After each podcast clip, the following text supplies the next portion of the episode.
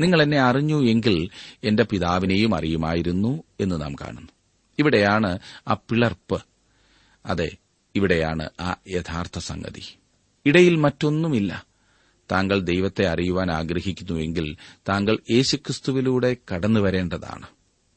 മറ്റു മാർഗമൊന്നുമില്ല.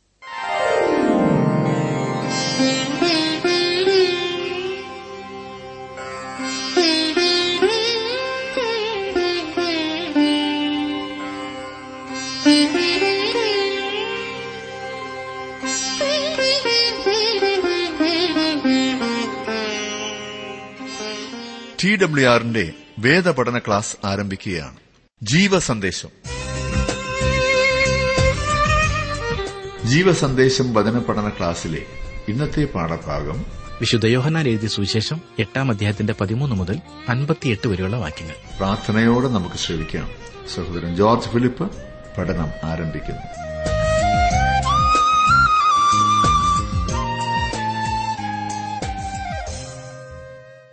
യോഹന്നാന്റെ സുവിശേഷം എട്ടാം അധ്യായമാണല്ലോ കഴിഞ്ഞ ക്ലാസ്സിൽ നാം പഠിക്കുവാൻ ആരംഭിച്ചത്. അതിന്റെ ആദ്യത്തെ പന്ത്രണ്ട് വാക്യങ്ങൾ നാം ചിന്തിക്കുകയുണ്ടായി. കൂടാര പെരുന്നാളിന്റെ സമയത്ത് ഇസ്രായേൽ ജനം തങ്ങൾ അടിമത്വത്തിൽ നിന്നും മോചിപ്പിക്കപ്പെട്ട ആ സന്ദർഭം ആയിരുന്നു ഓർത്തിരുന്നത് എന്ന് നാം കണ്ടു. അന്ന് അഗ്നിസ്തംഭം ഇസ്രായേൽ മക്കളെ മരുഭൂമിയിലൂടെ നടത്തി. ഈ കാര്യം ഇന്നവർ ദീപങ്ങൾ തെളിയിച്ചുകൊണ്ട് ആഘോഷിക്കുകയാണ്.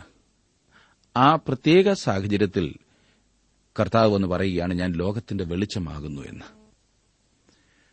എപ്പോഴൊക്കെ അഗ്നിസ്തംഭം എങ്ങോട്ടൊക്കെ നടത്തിയോ അവിടേക്കെല്ലാം ഇസ്രായേൽ മക്കൾ അതിനെ അനുഗമിച്ചു. നാം അതുപോലെ തന്നെ ക്രിസ്തുവിനെ അനുഗമിക്കേണ്ടതുണ്ട്. അതെ അവനെ ലോകത്തിന്റെ വെളിച്ചമായി കണ്ട് നാം നടക്കേണ്ടതാണ്. പതിമൂന്നും പതിനാലും വാക്യങ്ങളിൽ നാം കാണുന്നത് പരീശന്മാർ അവനോട് നീ നിന്നെക്കുറിച്ച് തന്നെ സാക്ഷ്യം പറയുന്നു. നിന്റെ സാക്ഷ്യം സത്യമല്ല എന്ന് പറഞ്ഞു. യേശു അവരോട് ഉത്തരം പറഞ്ഞത് ഞാൻ എന്നെക്കുറിച്ച് തന്നെ സാക്ഷ്യം പറഞ്ഞാലും എന്റെ സാക്ഷ്യം സത്യമാകുന്നു. ഞാൻ എവിടെ നിന്ന് വന്നു എന്നും എവിടേക്ക് പോകുന്നു എന്നും ഞാൻ അറിയുന്നു. നിങ്ങളോ ഞാൻ എവിടെ നിന്ന് വന്നു എന്നും എവിടേക്ക് പോകുന്നുവെന്നും അറിയുന്നില്ല. ഇപ്പോൾ ഇവിടെ ഇതാ മതഭരണാധികാരികളും ക്രിസ്തുവും തമ്മിൽ വ്യക്തമായൊരു സംഘർഷം. താൻ വെളിച്ചമാകുന്നു എന്ന് അവൻ അവകാശപ്പെട്ടപ്പോൾ അത് സ്വയം അഹങ്കരിക്കുകയാകുന്നു എന്ന് അവർ അവനെ കുറ്റപ്പെടുത്തുകയാണ്. തന്റെ സാക്ഷ്യം സത്യമാകുന്നു എന്നുള്ളതിന് യേശു ത്രിവിധ കാരണങ്ങൾ അവരോട് പറയുകയാണ്. ഒന്നാമതായി അവൻ പറയുന്നത് ഞാൻ എവിടെ നിന്ന് വന്നു എന്ന് ഞാൻ അറിയുന്നു എന്നത്രേ. അതെ അവൻ പറയുന്നത് താൻ എവിടെ നിന്നാണ് വന്നത് എന്ന് തനിക്കറിയാവുന്നതിനാൽ തനിക്ക് സ്വയം അറിയാമെന്നത്രേ. അത് പറഞ്ഞാൽ ഈ ലോകത്തിൽ പാർക്കുന്ന ആളുകൾക്കറിയില്ല. അവർ എവിടെ നിന്നാകുന്നു വന്നതെന്ന് അവർക്കറിയില്ല. ലക്ഷക്കണക്കിന് വർഷങ്ങൾക്ക് മുൻപ് എന്താണ് സംഭവിച്ചതെന്ന് പറയുവാൻ ശാസ്ത്രജ്ഞന്മാർ ശ്രമിക്കുന്നു. എന്നിരുന്നാലും അവരിൽ ആരും നൂറു വർഷങ്ങൾക്ക് മുൻപ് ഉണ്ടായിരുന്നില്ല. തങ്ങൾ എവിടെ നിന്നാകുന്നു വന്നതെന്ന് അവർക്കറിയില്ല. അനുമാനിക്കുവാൻ മാത്രമേ അവരെക്കൊണ്ട് കഴിയുകയുള്ളൂ. എന്നാൽ താൻ എവിടെ നിന്നാകുന്നു വന്നതെന്ന് ക്രിസ്തുവിന് അറിയാമായിരുന്നു. അതൊരു ഊഹമായിരുന്നില്ല. പതിനഞ്ചും പതിനാറും വാക്യങ്ങളിൽ നിങ്ങൾ ജഡപ്രകാരം വിധിക്കുന്നു. ഞാൻ ആരെയും വിധിക്കുന്നില്ല. ഞാൻ വിധിച്ചാലും ഞാൻ ഏകനല്ല. ഞാനും എന്നെ അയച്ച പിതാവും കൂടെ ആകയാൽ എന്റെ വിധി സത്യമാകുന്നു. രണ്ടാമത്തെ അവന്റെ പ്രസ്താവന താൻ ആരെയും ജഡപ്രകാരം വിധിക്കുന്നില്ല എന്നത്രേ. താങ്കളും ഞാനും നടത്തുന്ന ഏതൊരു വിധിയും ജഡപ്രകാരമായിരിക്കും.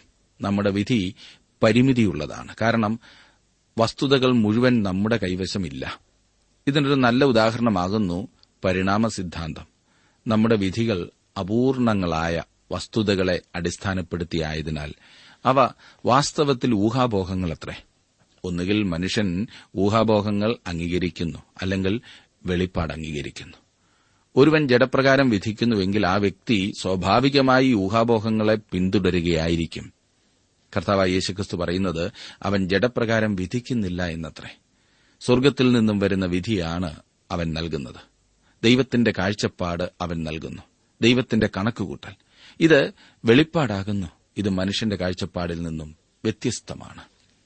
അതുകൊണ്ടത്രേ മത നേതാക്കന്മാർക്ക് യേശുവിനോടുള്ള എതിർപ്പ് വർദ്ധിക്കുന്നത്.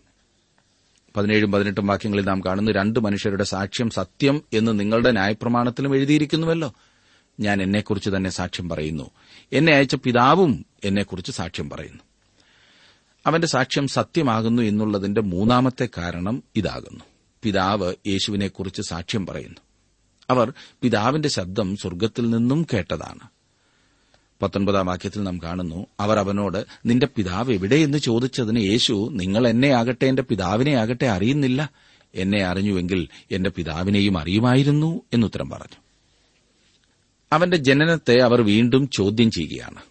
യേശു കർത്താവ് ദൈവത്തെ എന്റെ പിതാവ് എന്ന് വിളിക്കുന്നതിന്റെ ആ പ്രത്യേകത ശ്രദ്ധിച്ചോ? ക്രിസ്തുവിലുള്ള വിശ്വാസത്താൽ എനിക്കും താങ്കൾക്കും ലഭിക്കുന്ന ബന്ധത്തിൽ നിന്നും വ്യത്യസ്തമായ ഒന്നത്രേ ഇവിടെ കാണുവാൻ സാധിക്കുന്നത്. തന്റെ പുനരുത്ഥാനത്തിന്റെ ശേഷം യേശു മറിയോട് ഇപ്രകാരം പറഞ്ഞു ഓർക്കുന്നുണ്ടോ? എന്റെ പിതാവും നിങ്ങളുടെ പിതാവുമായവന്റെ അടുക്കൽ ഞാൻ കയറിപ്പോകുന്നു എന്ന്. യോഹന്നാന്റെ സുവിശേഷം ഇരുപതാം അധ്യായത്തിന്റെ പതിനേഴാം വാക്യം. യേശുക്രിസ്തുവിലുള്ള വിശ്വാസത്താൽ നാം ദൈവമക്കളായിത്തീരുന്നു. എന്നാൽ യേശുക്രിസ്തു ദൈവപുത്രനായിരിക്കുന്നത് തൃത്വത്തിൽ അവന്റെ സ്ഥാനത്താൽ ആകുന്നു. അവൻ പുത്രനായ ദൈവമാകുന്നു. അവൻ പിതാവായ ദൈവത്തെ സംബോധന ചെയ്യുന്നു. ഈ ബന്ധം തലമുറയായോ പുതുജനനം കൊണ്ടോ ഒന്നും ഉണ്ടായതല്ല. പിന്നെയോ തൃത്വത്തിൽ അവനുള്ള സ്ഥാനമാകുന്നു. അതിന് കാരണം നിങ്ങൾ എന്നെ അറിഞ്ഞു എങ്കിൽ എന്റെ പിതാവിനെയും അറിയുമായിരുന്നു എന്ന് നാം കാണുന്നു. ഇവിടെയാണ് ആ പിളർപ്പ്. അതെ ഇവിടെയാണ് ആ യഥാർത്ഥ സംഗതി. ഇടയിൽ മറ്റൊന്നുമില്ല. താങ്കൾ ദൈവത്തെ അറിയുവാൻ ആഗ്രഹിക്കുന്നുവെങ്കിൽ താങ്കൾ യേശുക്രിസ്തുവിലൂടെ കടന്നുവരേണ്ടതാണ്. മറ്റു മാർഗമൊന്നുമില്ല. ഇരുപത് മുതൽ ഇരുപത്തിരണ്ട് വരെയുള്ള വാക്യങ്ങളിലേക്ക് വരുമ്പോൾ അവിടെ കാണുന്നത് അവൻ ദേവാലയത്തിൽ ഉപദേശിക്കുമ്പോൾ ഭണ്ണാര സ്ഥലത്തു വെച്ച് ഈ വചനം പറഞ്ഞു. അവന്റെ നാഴിക അതുവരെയും വന്നിട്ടില്ലായകൊണ്ട് ആരും അവനെ പിടിച്ചില്ല. അവൻ പിന്നെയും അവരോട് ഞാൻ പോകുന്നു. നിങ്ങൾ എന്നെ അന്വേഷിക്കും. നിങ്ങളുടെ പാപത്തിൽ നിങ്ങൾ മരിക്കും. ഞാൻ പോകുന്ന ഇടത്തേക്ക് നിങ്ങൾക്ക് വരുവാൻ കഴിയുകയില്ല എന്ന് പറഞ്ഞു. ഞാൻ പോകുന്ന ഇടത്തേക്ക് നിങ്ങൾക്ക് വരുവാൻ കഴിയുകയില്ല എന്ന് അവൻ പറഞ്ഞതുകൊണ്ട് പക്ഷേ തന്നെത്താൻ കൊല്ലുമോ എന്ന് യഹൂദന്മാർ പറഞ്ഞു. സ്ത്രീകളുടെ പ്രാകാരത്തിലാണ് ഭണ്ണാരം വെച്ചിരുന്നത്. വ്യഭിചാരത്തിൽ പിടിക്കപ്പെട്ട സ്ത്രീയെ അവർ വലിച്ചിഴച്ചുകൊണ്ടുവന്നത് ഇവിടേക്കാണ്. കാഹളത്തിന്റെ ആകൃതിയിലുള്ള പതിമൂന്ന് പണപ്പെട്ടികൾ അവിടെ വെച്ചിരിക്കും. ദേവാലയത്തിലേക്കുള്ള വഴിപാടുകളും സ്വമേധാദാനങ്ങളും അതിൽ നിക്ഷേപിക്കും. അതിൽ നിക്ഷേപിക്കുന്നത് ആലയത്തിലെ വിവിധ ആവശ്യങ്ങൾക്കായി വിനിയോഗിച്ചു വന്നു. ഈ യഹൂദന്മാർ എത്രമാത്രം അന്ധകാരത്തിലാകുന്നെന്ന് താങ്കൾ ശ്രദ്ധിച്ചോ? ആദ്യം അവർ ചോദിച്ചു നിന്റെ പിതാവ് എവിടെയെന്ന്? ഇപ്പോൾ അവർ ചോദിക്കുന്നത് പക്ഷേ അവൻ തന്നെത്താൻ കൊല്ലുമോ? എന്ന്. താൻ ജാതികളുടെ കൈയാൽ കൊല്ലപ്പെടേണ്ടതിനായി എരുസലേമിലേക്ക് പോകുന്നു എന്നും ഈ പറയുന്ന മതഭരണാധികാരികൾ തന്നെ കൊല്ലുവാനായി ഏൽപ്പിച്ചു കൊടുക്കുമെന്നും ലോകത്തിന്റെ പാപത്തിനു വേണ്ടി ഒരു പാപപരിഹാരയാഗമായി താൻ മരിക്കുമെന്നും തനിക്കുള്ളവരെ താൻ പ്രബോധിപ്പിച്ചുകൊണ്ടിരിക്കുകയായിരുന്നു എന്ന് ഇപ്പോൾ ഈ കേൾക്കുന്ന യഹൂദന്മാർക്കറിയില്ല. അവർ ചോദിക്കുന്നത് നീ നിന്നെ തന്നെ കൊല്ലുമോ എന്നത്രേ? ഇല്ല അവൻ അനേകർക്ക് തന്നെ തന്നെ മറുവിലയായി നൽകുന്നതാണ്. ഇരുപത്തിമൂന്നാം വാക്യത്തിൽ നാം കാണുന്നു അവൻ അവരോട് നിങ്ങൾ കീഴിൽ നിന്നുള്ളവർ ഞാൻ മേലിൽ നിന്നുള്ളവൻ. നിങ്ങൾ ഈ ലോകത്തിൽ നിന്നുള്ളവർ ഞാൻ ഈ ലോകത്തിൽ നിന്നുള്ളവനല്ല. ഒന്ന് കുരിന്തി രണ്ടാം അധ്യായത്തിന്റെ പതിനാലാം വാക്യത്തിൽ ഇതേ ചിന്ത നമുക്ക് കാണുവാൻ കഴിയുന്നുണ്ട്. മനുഷ്യ സ്വഭാവമുള്ള ഏതൊരാൾക്കും മനസ്സിലാകുന്നതാണ് മനുഷ്യജ്ഞാനം. എന്നാൽ ദൈവീക ജ്ഞാനം വ്യത്യസ്തമാണ്. ദൈവത്തിന്റെ ആത്മാവിന് മാത്രമേ ക്രിസ്തുവിനുള്ളവ എടുത്ത് നമുക്ക് കാണിച്ചു തരുവാൻ സാധിക്കൂ. അതത്രേ അവൻ ഇവിടെ പറയുന്നത്.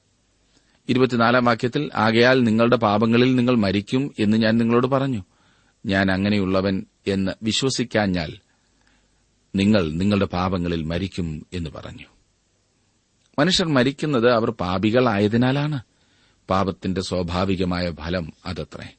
ഞാൻ അങ്ങനെയുള്ളവൻ എന്ന് വിശ്വസിക്കാഞ്ഞാൽ നിങ്ങൾ നിങ്ങളുടെ പാപങ്ങളിൽ മരിക്കും. തന്റെ മരണക്കിടക്കയിൽ ഒരു വ്യക്തിക്ക് രക്ഷിക്കപ്പെടുവാൻ സാധിക്കുമോ? തീർച്ചയായും സാധിക്കും. യേശു കർത്താവിനെ അവന്റെ രക്ഷകനായി അവൻ കൈക്കൊള്ളുമെങ്കിൽ അത് സാധിക്കും. എന്നാൽ ഒരു വ്യക്തിക്ക് ക്രിസ്തുവിനെ എത്രനാൾ വേണമെങ്കിലും തള്ളിക്കളയാവുന്നതാണ്. ഇവിടെ യഹൂദന്മാർ ചെയ്തതുപോലെ ക്രിസ്തുവിനെ ദീർഘനാളുകൾ ഇങ്ങനെ തള്ളിക്കളഞ്ഞവർ. അവനെ ഒരിക്കലും കൈക്കൊള്ളുവാൻ മനസ്സില്ലാത്തവരായി തീരുന്ന ഒരു സന്ദർഭം വരുന്നു. സത്യം പല പ്രാവശ്യം മനസ്സിലാക്കിയിട്ടും അനുസരിക്കാത്തവർക്ക് അത് പിന്നീട് അനുസരിക്കുവാൻ എളുപ്പമല്ല എന്നത് മറക്കരുത്. അവർ അവനോട് നീ ആരാകുന്നു എന്ന് ചോദിച്ചതിന് യേശു ആദ്യം മുതൽ ഞാൻ നിങ്ങളോട് സംസാരിച്ചു പോരുന്നത് തന്നെ. വാക്യമാണ് ഞാൻ വായിച്ചത്.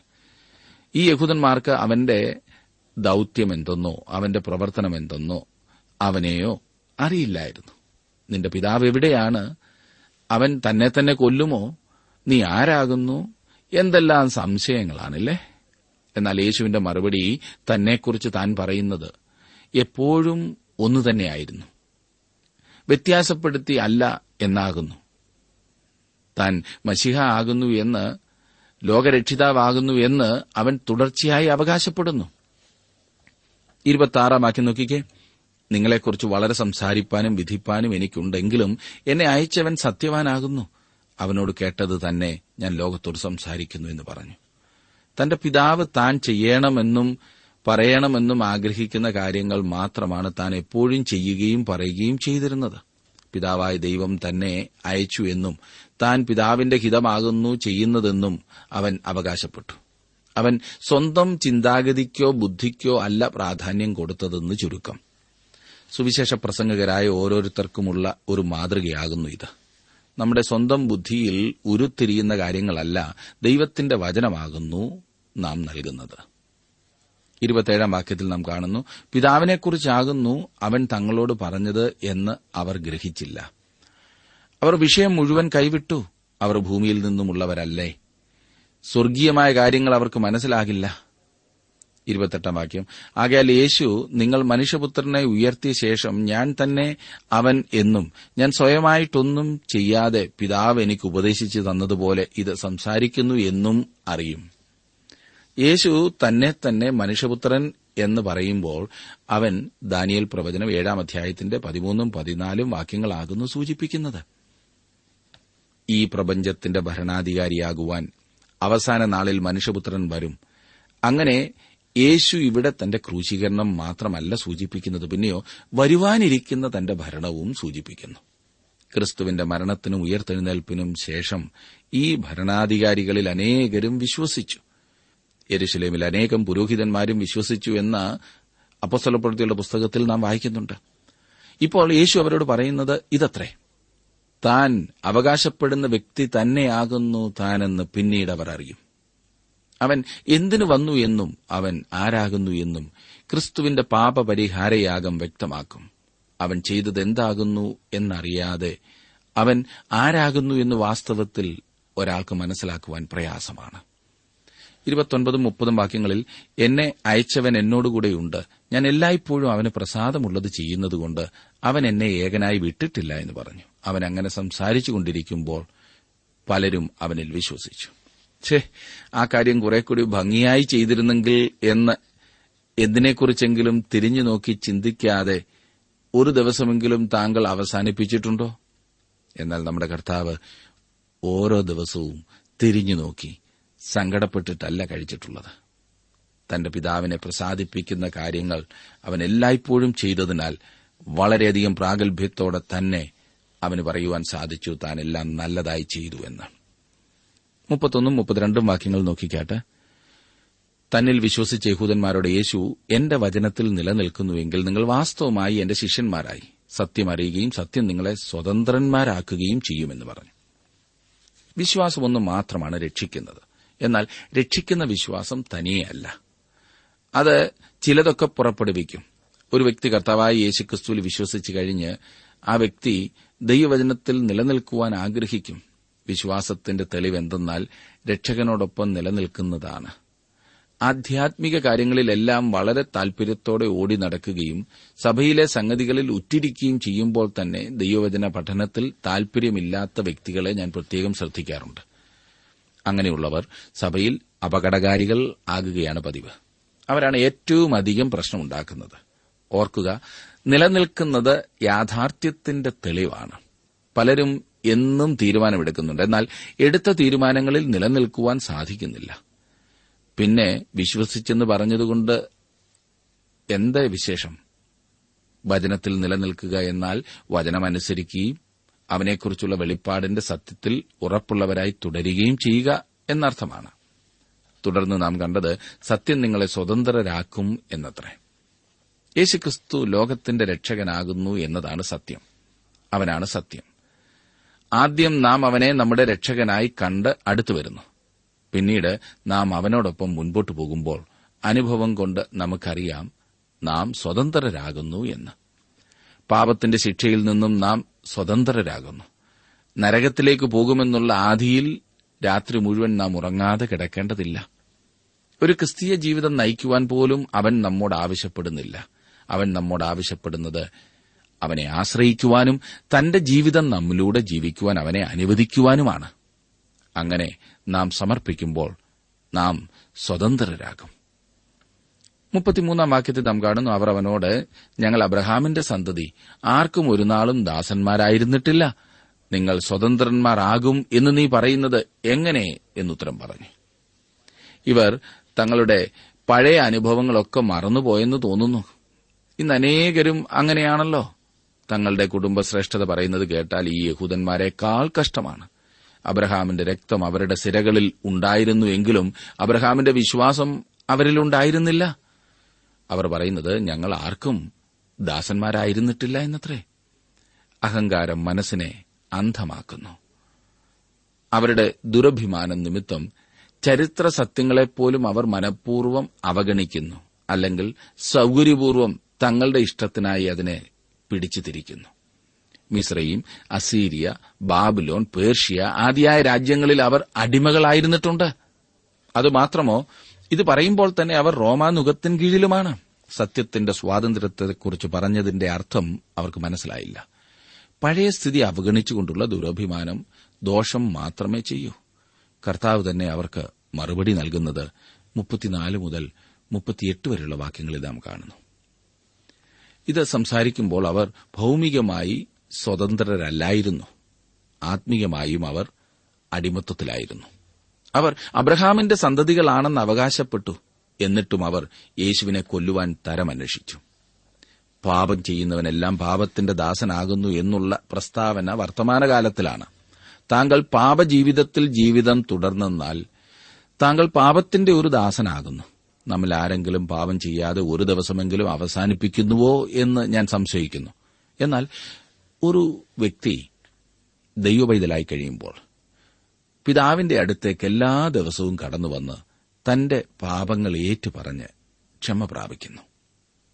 പിശാജിന്റെ പൈതൽ ഒരിക്കലും അങ്ങനെ ചെയ്യില്ല. റോമലേഖനം ആറാം അധ്യായത്തിന്റെ പതിനാറാം വാക്യത്തിലെ ചിന്ത ഇതത്രേ.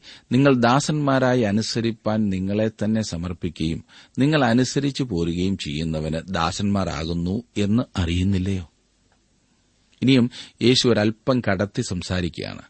ഒരു ദാസൻ പകൽ സമയത്ത് വന്ന് താങ്കൾക്കായി വേല ചെയ്തെന്ന് വന്നേക്കാം. എന്നാൽ സന്ധ്യയാകുമ്പോൾ അവൻ അവന്റെ വേഷം മാറി സ്വന്തം വീട്ടിലേക്ക് പോകും. എന്നാൽ ഒരു പുത്രൻ ആകുന്നുവെങ്കിലോ? അവൻ വീട്ടിൽ വന്ന് കൈലിയൊക്കെ ഉടുത്ത് അങ്ങ് വിശ്രമിക്കും. കാരണം മറ്റൊന്നുമല്ല അവൻ മകനാകുന്നു. ഈ നേതാക്കന്മാരോട് യേശു പറയുന്നത് അവർ വാസ്തവത്തിൽ ദൈവത്തിന്റെ മക്കൾ അല്ലെന്നത്രേ. ഇത് പറയുമ്പോൾ അവർ ദേവാലയത്തിലായിരുന്നു. എന്നാൽ അവർ അധികം നാൾ അവിടെ ഉണ്ടായിരിക്കില്ല എ ഡി എഴുപതിൽ തീത്തൂസ് ചക്രവർത്തി വന്ന് അവരെ എല്ലാം അടിമകളാക്കി വിറ്റു പുത്രൻ നമ്മെ വാസ്തവത്തിൽ സ്വതന്ത്രരാക്കുന്നു എന്നാണ് നാം കണ്ടത്. നാം പാപത്തിന്റെ ദാസന്മാരായിരിക്കേണ്ട ഒരു കാര്യവുമില്ല. അനേകം വിശ്വാസികളും പരാജയവും തോൽവിയും എല്ലാം സാധാരണ ക്രിസ്തീയ ജീവിതമായി അംഗീകരിച്ച് മുൻപോട്ടു പോകുന്നു. നാം അങ്ങനെ ജീവിക്കുവാൻ ദൈവം ഒരിക്കലും നമ്മെക്കുറിച്ച് ആഗ്രഹിക്കുന്നില്ല. പരിശുദ്ധാത്മാവിന്റെ ശക്തിയാൽ അവനുവേണ്ടി നാം ജീവിക്കണമെന്ന് ദൈവം ആഗ്രഹിക്കുന്നു. മുപ്പത്തിയൊൻപത് മുതൽ നാൽപ്പത്തിനാല് വരെയുള്ള വാക്യങ്ങളിൽ വീണ്ടും കർത്താവ് തന്റെ അവകാശവാദങ്ങളെ ഉന്നയിക്കുന്നതായിട്ട് നമുക്ക് കാണുവാൻ സാധിക്കും. ഞാനൊന്ന് വായിക്കാൻ ചില വാക്യങ്ങൾ. അവർ അവനോട് അബ്രഹാം ആകുന്നു ഞങ്ങളുടെ പിതാവ് എന്നുത്തരം പറഞ്ഞതിന് യേശു അവരോട് നിങ്ങൾ അബ്രഹാമിന്റെ മക്കളെങ്കിൽ അബ്രഹാമിന്റെ പ്രവർത്തികളെ ചെയ്യുമായിരുന്നു. എന്നാൽ ദൈവത്തോട് കേട്ടിട്ടുള്ള സത്യം നിങ്ങളോട് സംസാരിക്കുന്ന മനുഷ്യനായ എന്നെ നിങ്ങൾ കൊല്ലുവാൻ നോക്കുന്നു. അങ്ങനെ അബ്രഹാം ചെയ്തില്ലല്ലോ. നിങ്ങളുടെ പിതാവിന്റെ പ്രവൃത്തികളെ നിങ്ങൾ ചെയ്യുന്നു എന്ന് പറഞ്ഞു. അവർ അവനോട് ഞങ്ങൾ പരസംഗത്താൽ ജനിച്ചവരല്ല ഞങ്ങൾക്കൊരു പിതാവേ ഉള്ളൂ ദൈവം തന്നെ എന്ന് പറഞ്ഞു. യേശു അവരോട് പറഞ്ഞത് ദൈവം നിങ്ങളുടെ പിതാവെങ്കിൽ നിങ്ങൾ എന്നെ സ്നേഹിക്കുമായിരുന്നു. ഞാൻ ദൈവത്തിന്റെ അടുക്കൽ നിന്ന് വന്നിരിക്കുന്നു. ഞാൻ സ്വയമായി വന്നതല്ല അവൻ എന്നെ അയച്ചതാകുന്നു. എന്റെ ഭാഷണം നിങ്ങൾ ഗ്രഹിക്കാത്തത് എന്ത്? എന്റെ വചനം കേൾപ്പാൻ നിങ്ങൾക്ക് മനസ്സിലായികൊണ്ടത്രേ നിങ്ങൾ പിശാജ് എന്ന പിതാവിന്റെ മക്കൾ നിങ്ങളുടെ പിതാവിന്റെ മോഹങ്ങളെ ചെയ്യുവാനും ഇച്ഛിക്കുന്നു. അവൻ ആദ്യം മുതൽ കുലപാതകനായിരുന്നു. അവനിൽ സത്യമില്ലായിക കൊണ്ട് സത്യത്തിൽ നിൽക്കുന്നതുമില്ല.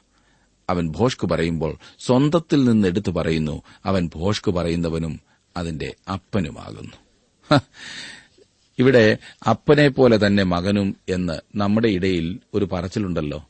തങ്ങൾ അബ്രഹാമിന്റെ മക്കളാകുന്നു എന്ന് ആ ജനം അവകാശവാദം മുഴക്കുന്നു എങ്കിൽ തന്നെ യേശു അവരോട് പറയുന്നത് അവർ വാസ്തവത്തിൽ അബ്രഹാമിന്റെ മക്കളായിരുന്നെങ്കിൽ അബ്രഹാം ചെയ്തതുപോലൊക്കെ ചെയ്തേനെ. അതിനു പകരം അവർ അവനെ കൊല്ലുവാനാകുന്നു ശ്രമിക്കുന്നത്. അങ്ങനെ അബ്രഹാമിന്റെ മക്കൾ ആയിരിക്കുന്നതിനു പകരം അവർ പിശാചിന്റെ മക്കളായിരിക്കുകയാണ്. കൊലപാതകത്തിന്റെയും കള്ളത്തിന്റെയും ഒക്കെ ആരംഭം സാത്താനിലാണ്. ഈ പറയുന്ന ആളുകൾ സാത്താന്റെ അനുകാരികളാണെന്നു മാത്രം. അതായത് അവന്റെ മക്കൾ. നിങ്ങളുടെ പിതാവിന്റെ പ്രവർത്തികളെ നിങ്ങൾ ചെയ്യുന്നു. അവർ വീണ്ടും അതേ വിഷയം കുത്തിപ്പൊക്കിക്കൊണ്ട് വരുന്നത് ശ്രദ്ധിച്ചേ. ഞങ്ങൾ പരസംഗത്താൽ ജനിച്ചവരല്ല. പണ്ടൊക്കെ ഞാൻ ചിന്തിക്കുമായിരുന്നു ഏതെങ്കിലും ഒരു ക്രിസ്തീയ സത്യം അംഗീകരിച്ചില്ലെങ്കിലും ഒരു വ്യക്തിക്ക് ഒരു വിശ്വാസിയായിരിക്കാം എന്ന്. ഉദാഹരണത്തിന് യേശുക്രിസ്തുവിന്റെ കന്നികയിൽ നിന്നുള്ള ജനനം വിശ്വസിച്ചില്ലെങ്കിലും ക്രിസ്തുവിന്റെ ശിഷ്യനായിരിക്കുവാൻ സാധിക്കുമെന്ന്. പക്ഷേ ഇന്ന് ഞാൻ അങ്ങനെ കരുതുന്നില്ല. അങ്ങനെ ഏതെങ്കിലും ഒരു സത്യം ഞാൻ അംഗീകരിക്കുന്നില്ല എങ്കിൽ ഇവിടെ ഞങ്ങൾ പരസംഗത്താൽ ജനിച്ചവരല്ല എന്ന് പ്രസ്താവിച്ച കൂട്ടത്തിലാകുന്നു ഞാനും ഉൾപ്പെടുന്നത്. എന്നിട്ടും ദൈവം തങ്ങളുടെ പിതാവാകുന്നു എന്ന് ഈ കൂട്ടർ അവകാശപ്പെടുകയാണ്. എന്തൊരു വൈരുദ്ധ്യമല്ലേ? യേശു പറഞ്ഞത് ദൈവം നിങ്ങളുടെ പിതാവെങ്കിൽ നിങ്ങൾ എന്നെ സ്നേഹിക്കുമായിരുന്നു. ഞാൻ ദൈവത്തിന്റെ അടുക്കൽ നിന്ന് വന്നിരിക്കുന്നു. ഞാൻ സ്വയമായി വന്നതല്ല അവൻ എന്നെ അയച്ചതാകുന്നു. ദൈവം നമ്മുടെ പിതാവാകുന്നു എന്ന് നാം എങ്ങനെയാണ് അറിയുന്നത്? യോഹന്നാൻ തന്റെ ലേഖനത്തിൽ ഇതിനുള്ള ഉത്തരം നൽകുന്നു. ഒന്ന് യോഹനാൻ അഞ്ചാം അധ്യായത്തിന്റെ ഒന്നാം വാക്യത്തിൽ നാം വായിക്കുന്നു യേശുവിനെ ക്രിസ്തുവെന്ന് വിശ്വസിക്കുന്നവനെല്ലാം ദൈവത്തിൽ നിന്ന് ജനിച്ചിരിക്കുന്നു. ജനിപ്പിച്ചവനെ സ്നേഹിക്കുന്നവനെല്ലാം അവനിൽ നിന്ന് ജനിച്ചവനെയും സ്നേഹിക്കുന്നു. ഈ യഹൂദന്മാർ വാസ്തവത്തിൽ പിശാജിന്റെ മക്കളായിരിക്കെ അവർ ചിന്തിച്ചത് തങ്ങൾ ദൈവമക്കളാകുന്നു എന്നത്രേ. ഇതേ ചിന്ത ഇന്ന് നാം കാണുന്നു. അത് വളരെ പ്രബലവും ആകുന്നു. ദൈവത്തിന്റെ സാർവലൗകിക പിതൃത്വവും മനുഷ്യന്റെ സാർവലൗകിക സഹോദരത്വവും വളരെയേറെ പ്രശ്നം സൃഷ്ടിച്ചിട്ടുണ്ട്. ഞാൻ പറഞ്ഞു വരുന്നത് ആ ചിന്തയെക്കുറിച്ചാണ്. നാം എല്ലാവരും ഒരുമിച്ച് നിൽക്കണമെന്ന് പറഞ്ഞ് പിശാചിന്റെ മക്കളുമായി ദൈവമക്കൾ ഇടപഴകുകയാണ്. അങ്ങനെ അവരെയും ദൈവമക്കൾ എന്ന് വിളിക്കുകയാണ്. എന്നാൽ ദൈവത്തിന്റെ സാർവലൗകിക പിതൃത്വവും മനുഷ്യന്റെ സാർവലൗകിക സഹോദരത്വവും വിശുദ്ധ ബൈബിളിൽ പഠിപ്പിക്കുന്നില്ല. ചില വ്യക്തികൾ ദൈവത്തിന്റെ മക്കളല്ല എന്നുള്ളത് വ്യക്തമാണ്. യേശുക്രിസ്തുവിലുള്ള വിശ്വാസത്താൽ മാത്രമാകുന്നു ഒരു വ്യക്തി ദൈവവൈതലായിത്തീരുന്നത്. പിശാജ് എന്ന പിതാവിന്റെ മക്കൾ എന്ന് പറഞ്ഞിരിക്കുന്നതിനാൽ പിശാജ് വ്യക്തിത്വമുള്ള ഒരാളാണ് എന്ന് വ്യക്തമാകുന്നു. അത് കേവലം ഒരു ശക്തിയല്ല എന്ന് ചുരുക്കം. യേശുവിന്റെ ഈ വാക്കുകൾ ആ മനുഷ്യരെ കോപാകുലരാക്കി. എന്നിട്ടും തന്റെ വാക്കുകൾ സത്യമാകുന്നു എന്ന് യേശു തറപ്പിച്ചു പറഞ്ഞു. അതുമാത്രമോ? ആർക്കും അവനെ പാപത്തെക്കുറിച്ച് ബോധം വരുത്തുവാൻ കഴിയുകയില്ല എന്ന് യേശു ശക്തമായി പ്രസ്താവിച്ചു. എന്തൊരു ധൈര്യമില്ലേ? യേശുക്രിസ്തു ദൈവത്തിങ്കൽ നിന്നുമുള്ളവനാകുന്നു. അതുകൊണ്ട് ആരെങ്കിലും ദൈവ പൈതലാകുന്നു എങ്കിൽ യേശുക്രിസ്തുവിനെ ശ്രദ്ധിക്കും. അത് കേൾക്കുവാൻ ഇന്നും മനുഷ്യർക്ക് താൽപര്യമില്ല മനുഷ്യർ ചിന്തിക്കുന്നത് നമ്മളെല്ലാം നല്ല ഒന്നാന്തരം സഹോദരങ്ങളാകുന്നു എന്നത്രേ. എന്നിട്ടവർ സ്നേഹത്തെക്കുറിച്ച് മാത്രം സംസാരിക്കും. സ്നേഹം സ്നേഹം എന്തൊരു സന്തോഷമാണെന്നറിയാമോ? ആരെയും നോവിക്കാതെ ജീവിക്കണമെന്ന് മാത്രമാണ് ചിന്ത. സുഹൃത്തെ താങ്കൾ സത്യത്തിനു വേണ്ടി ഇന്ന് നിൽക്കുവാൻ പോവുകയാണെങ്കിൽ നമ്മുടെ കർത്താവ് ചെയ്തതുപോലെ തന്നെ താങ്കൾ ദുഷ്ടതയെ വെറുക്കേണ്ടതുണ്ട്. അത് എതിർപ്പ് കൊണ്ടുവരും. എല്ലാവരുടെയും കയ്യടി വാങ്ങി സത്യം വിളിച്ചു പറയാമെന്ന് കരുതരുത്. ഞാനും അങ്ങനെ ചിന്തിക്കുന്നില്ല. ഇതൊക്കെ പറയുമ്പോഴും അങ്ങനെ ചിന്തയില്ല കേട്ടോ. ഒട്ടുമുക്കാലും ആളുകൾക്ക് ശരിയായ ധാരണകളേക്കാൾ കൂടുതൽ തെറ്റിദ്ധാരണകളാണ്. ഇങ്ങനെ തെറ്റിദ്ധരിച്ചു വെച്ചിരിക്കുന്നതിനാൽ മറ്റെന്തു പറഞ്ഞാലും അംഗീകരിക്കുകയില്ല താങ്കൾക്ക് അങ്ങനെ സംഭവിക്കാതിരിക്കട്ടെ. നാൽപ്പത്തഞ്ചാം വാക്യത്തിൽ ഞാനോ സത്യം പറയുന്നതുകൊണ്ട് നിങ്ങൾ എന്നെ വിശ്വസിക്കുന്നില്ല. യേശു ജനങ്ങളോട് സത്യം പറയുകയും അവർ അത് വിശ്വസിക്കാതിരിക്കുകയും ചെയ്യുന്നത് രസമായിരിക്കുന്നില്ലേ? അവർ വിശ്വസിച്ചില്ല എന്ന് മാത്രമല്ല അത് അവരിൽ തീവ്രമായ എതിർപ്പുണ്ടാക്കി. ഈ സത്യമേ ഉള്ളൂ വിശ്വസിക്കാത്തത്. എത്ര വളച്ചുകെട്ടി ആര് വന്ന് പറഞ്ഞാലും വിശ്വസിക്കും. എത്ര വലിയ കള്ളം പറഞ്ഞാലും അംഗീകരിക്കും. ഒരു വലിയ കള്ളം ആവർത്തിച്ചാവർത്തിച്ച് പറഞ്ഞുകൊണ്ടിരുന്നാൽ ഒടുവിലായി മനുഷ്യർ അത് വിശ്വസിക്കും. നാൽപ്പത്തിയാറ് മുതൽ നാൽപ്പത്തിയെട്ട് വരെയുള്ള വാക്യങ്ങളിൽ നിങ്ങളിൽ ആർ എന്നെ പാപത്തെക്കുറിച്ച് ബോധം വരുത്തുന്നു എന്ന് യേശു കർത്താവ് ചോദിച്ചപ്പോൾ തന്റെ ജീവിതത്തെ ഒരു പ്രതിസന്ധിയിൽ ഇടുകയല്ലായിരുന്നോ? അവൻ ക്രിസ്തുവിന്റെ ദൈവത്വത്തിന്റെ ഒരു ഉന്നതമായ തെളിവത്രേ ഇത്. ഓർക്കണം പ്രവൃത്തിയിലുള്ള വ്യാജം പാപമാണ്. യേശുവിന്റെ പാപരഹിതമായ ജീവിതം ബൈബിളിലെ ഒരു അത്ഭുതമാണ്. ലോകചരിത്രത്തിലെ ഒരു അത്ഭുതമാണ്. മറ്റാരെക്കുറിച്ചും ഇത് പറയുവാൻ സാധ്യമല്ല. തന്റെ പാപരഹിത ജീവിതത്തിന് സ്വർഗവും ഭൂമിയും ശത്രുക്കളും മിത്രങ്ങളും പുരുഷന്മാരും സ്ത്രീകളും സാക്ഷികളാണ്. അവന്റെ ശത്രുക്കൾക്ക് അവനെതിരെ ഒരു ചെറിയ തുരുമ്പ് ലഭിച്ചിരുന്നെങ്കിൽ അവർ അത് ഉപയോഗിക്കുക തന്നെ ചെയ്തേനും. അവന്റെ ചോദ്യത്തിന് അവരുടെ കൈവശം യുക്തിയുക്തമായ മറുപടി ഒന്നും തന്നെയില്ല. അതുകൊണ്ട് അവർ എന്താണ് ചെയ്തത്? അവർ ആക്ഷേപിച്ചുകൊണ്ട് മുൻപോട്ട് വന്നു. ഇന്ന് അനേകരും ചെയ്യുന്നതും ഇതുതന്നെയാണ് നാൽപ്പത്തിയൊൻപത് മുതൽ അൻപത്തിയൊന്ന് വരെയുള്ള വാക്യങ്ങളിലേക്ക് വരുമ്പോൾ ഈ അധ്യായത്തിലെ ഒടുവിലത്തെ ഭാഗം നാം കാണുന്നു. നമ്മുടെ യേശു ആ ആൾക്കൂട്ടത്തിൽ നിൽക്കുന്നത് എന്റെ കണ്ണുകൊണ്ട് തന്നെ ഒന്ന് കാണുവാൻ സാധിച്ചിരുന്നെങ്കിൽ എന്ന് ഞാൻ ആശിക്കുകയാണ്. അവന് ചുറ്റും നിൽക്കുന്ന യഹൂദന്മാർ അവനെ വളരെയധികം വെറുക്കുന്നു. അവർക്ക് അവനെ കൊല്ലണമെന്നുണ്ട്. അവരങ്ങനെ പല്ലുകടിച്ചുകൊണ്ട് നിൽക്കുകയാണ് അവർക്ക് ഹൃദയം നിറയെ കുലപാതകമാകുന്നു. എന്നാൽ അവന്റെ ഹൃദയത്തിൽ സ്നേഹമല്ലാതെ മറ്റൊന്നുമില്ല. അവർക്ക് വേണ്ടി മരിക്കുവാൻ ക്രൂശിൽ കയറുവാൻ പോവുകയാണ് അവൻ. അവനെ കൊല്ലണമെന്ന് മാത്രമാണ് അവരുടെ ഹൃദയത്തിൽ. എന്നാൽ അവൻ അവർക്ക് ജീവനാണ് വാഗ്ദാനം ചെയ്യുന്നത്. നമ്മുടെ കർത്താവ് എത്ര ഉന്നതമായൊരു മാതൃകയാണ് അവർക്ക് കാണിച്ചു കൊടുക്കുന്നത് അല്ലേ അൻപത്തിരണ്ട് മുതൽ അൻപത്തിയൊൻപത് വരെയുള്ള വാക്യങ്ങളിൽ നല്ല സംഭാഷണം നാം കാണുന്നു. അബ്രഹാം എപ്പോഴെങ്കിലും ക്രിസ്തുവിനെ കണ്ടിട്ടുണ്ടോ? അതെ അവൻ തീർച്ചയായും കണ്ടിട്ടുണ്ട്. പഴയ നിയമത്തിലെ ദൈവത്തിന്റെ പ്രത്യക്ഷതകൾ ഈ ജനങ്ങൾക്ക് യേശുക്രിസ്തു പ്രത്യക്ഷപ്പെട്ടതാണ്. യോഹന്നാന്റെ സുവിശേഷം ഒന്നാം അധ്യായത്തിന്റെ പതിനെട്ടാം വാക്യത്തിൽ നാം വായിക്കുന്നത് ദൈവത്തെ ആരും ഒരു നാളും കണ്ടിട്ടില്ല. പിതാവിന്റെ മടിയിലിരിക്കുന്ന ഏകജാതനായ പുത്രൻ അവനെ വെളിപ്പെടുത്തിയിരിക്കുന്നു. അബ്രഹാമിന്റെ ശരീരം അവിടെ അടക്കം ചെയ്തിട്ടുണ്ടെങ്കിലും അബ്രഹാം വാസ്തവത്തിൽ മരിച്ചിട്ടില്ല. പിന്നെയോ ദൈവത്തിന്റെ സന്നിധിയിലത്രേ. ദൈവമോ മരിച്ചവരുടെ ദൈവമല്ല. ജീവനുള്ളവരുടെ ദൈവമത്രേ. എല്ലാവരും അവന് ജീവിച്ചിരിക്കുന്നുവല്ലോ. എത്ര ഉന്നതമായ പാഠമാണ് നമ്മുടെ കർത്താവ് അവർക്ക് നൽകിയത്. എന്നെ ശ്രദ്ധിക്കുന്ന പ്രിയ സുഹൃത്തെ താങ്കളുടെ ജീവിതത്തിൽ ഈ ക്രിസ്തുവിൽ വിശ്വസിച്ച് ജീവൻ പ്രാപിക്കുവാൻ സാധിച്ചിട്ടുണ്ടോ?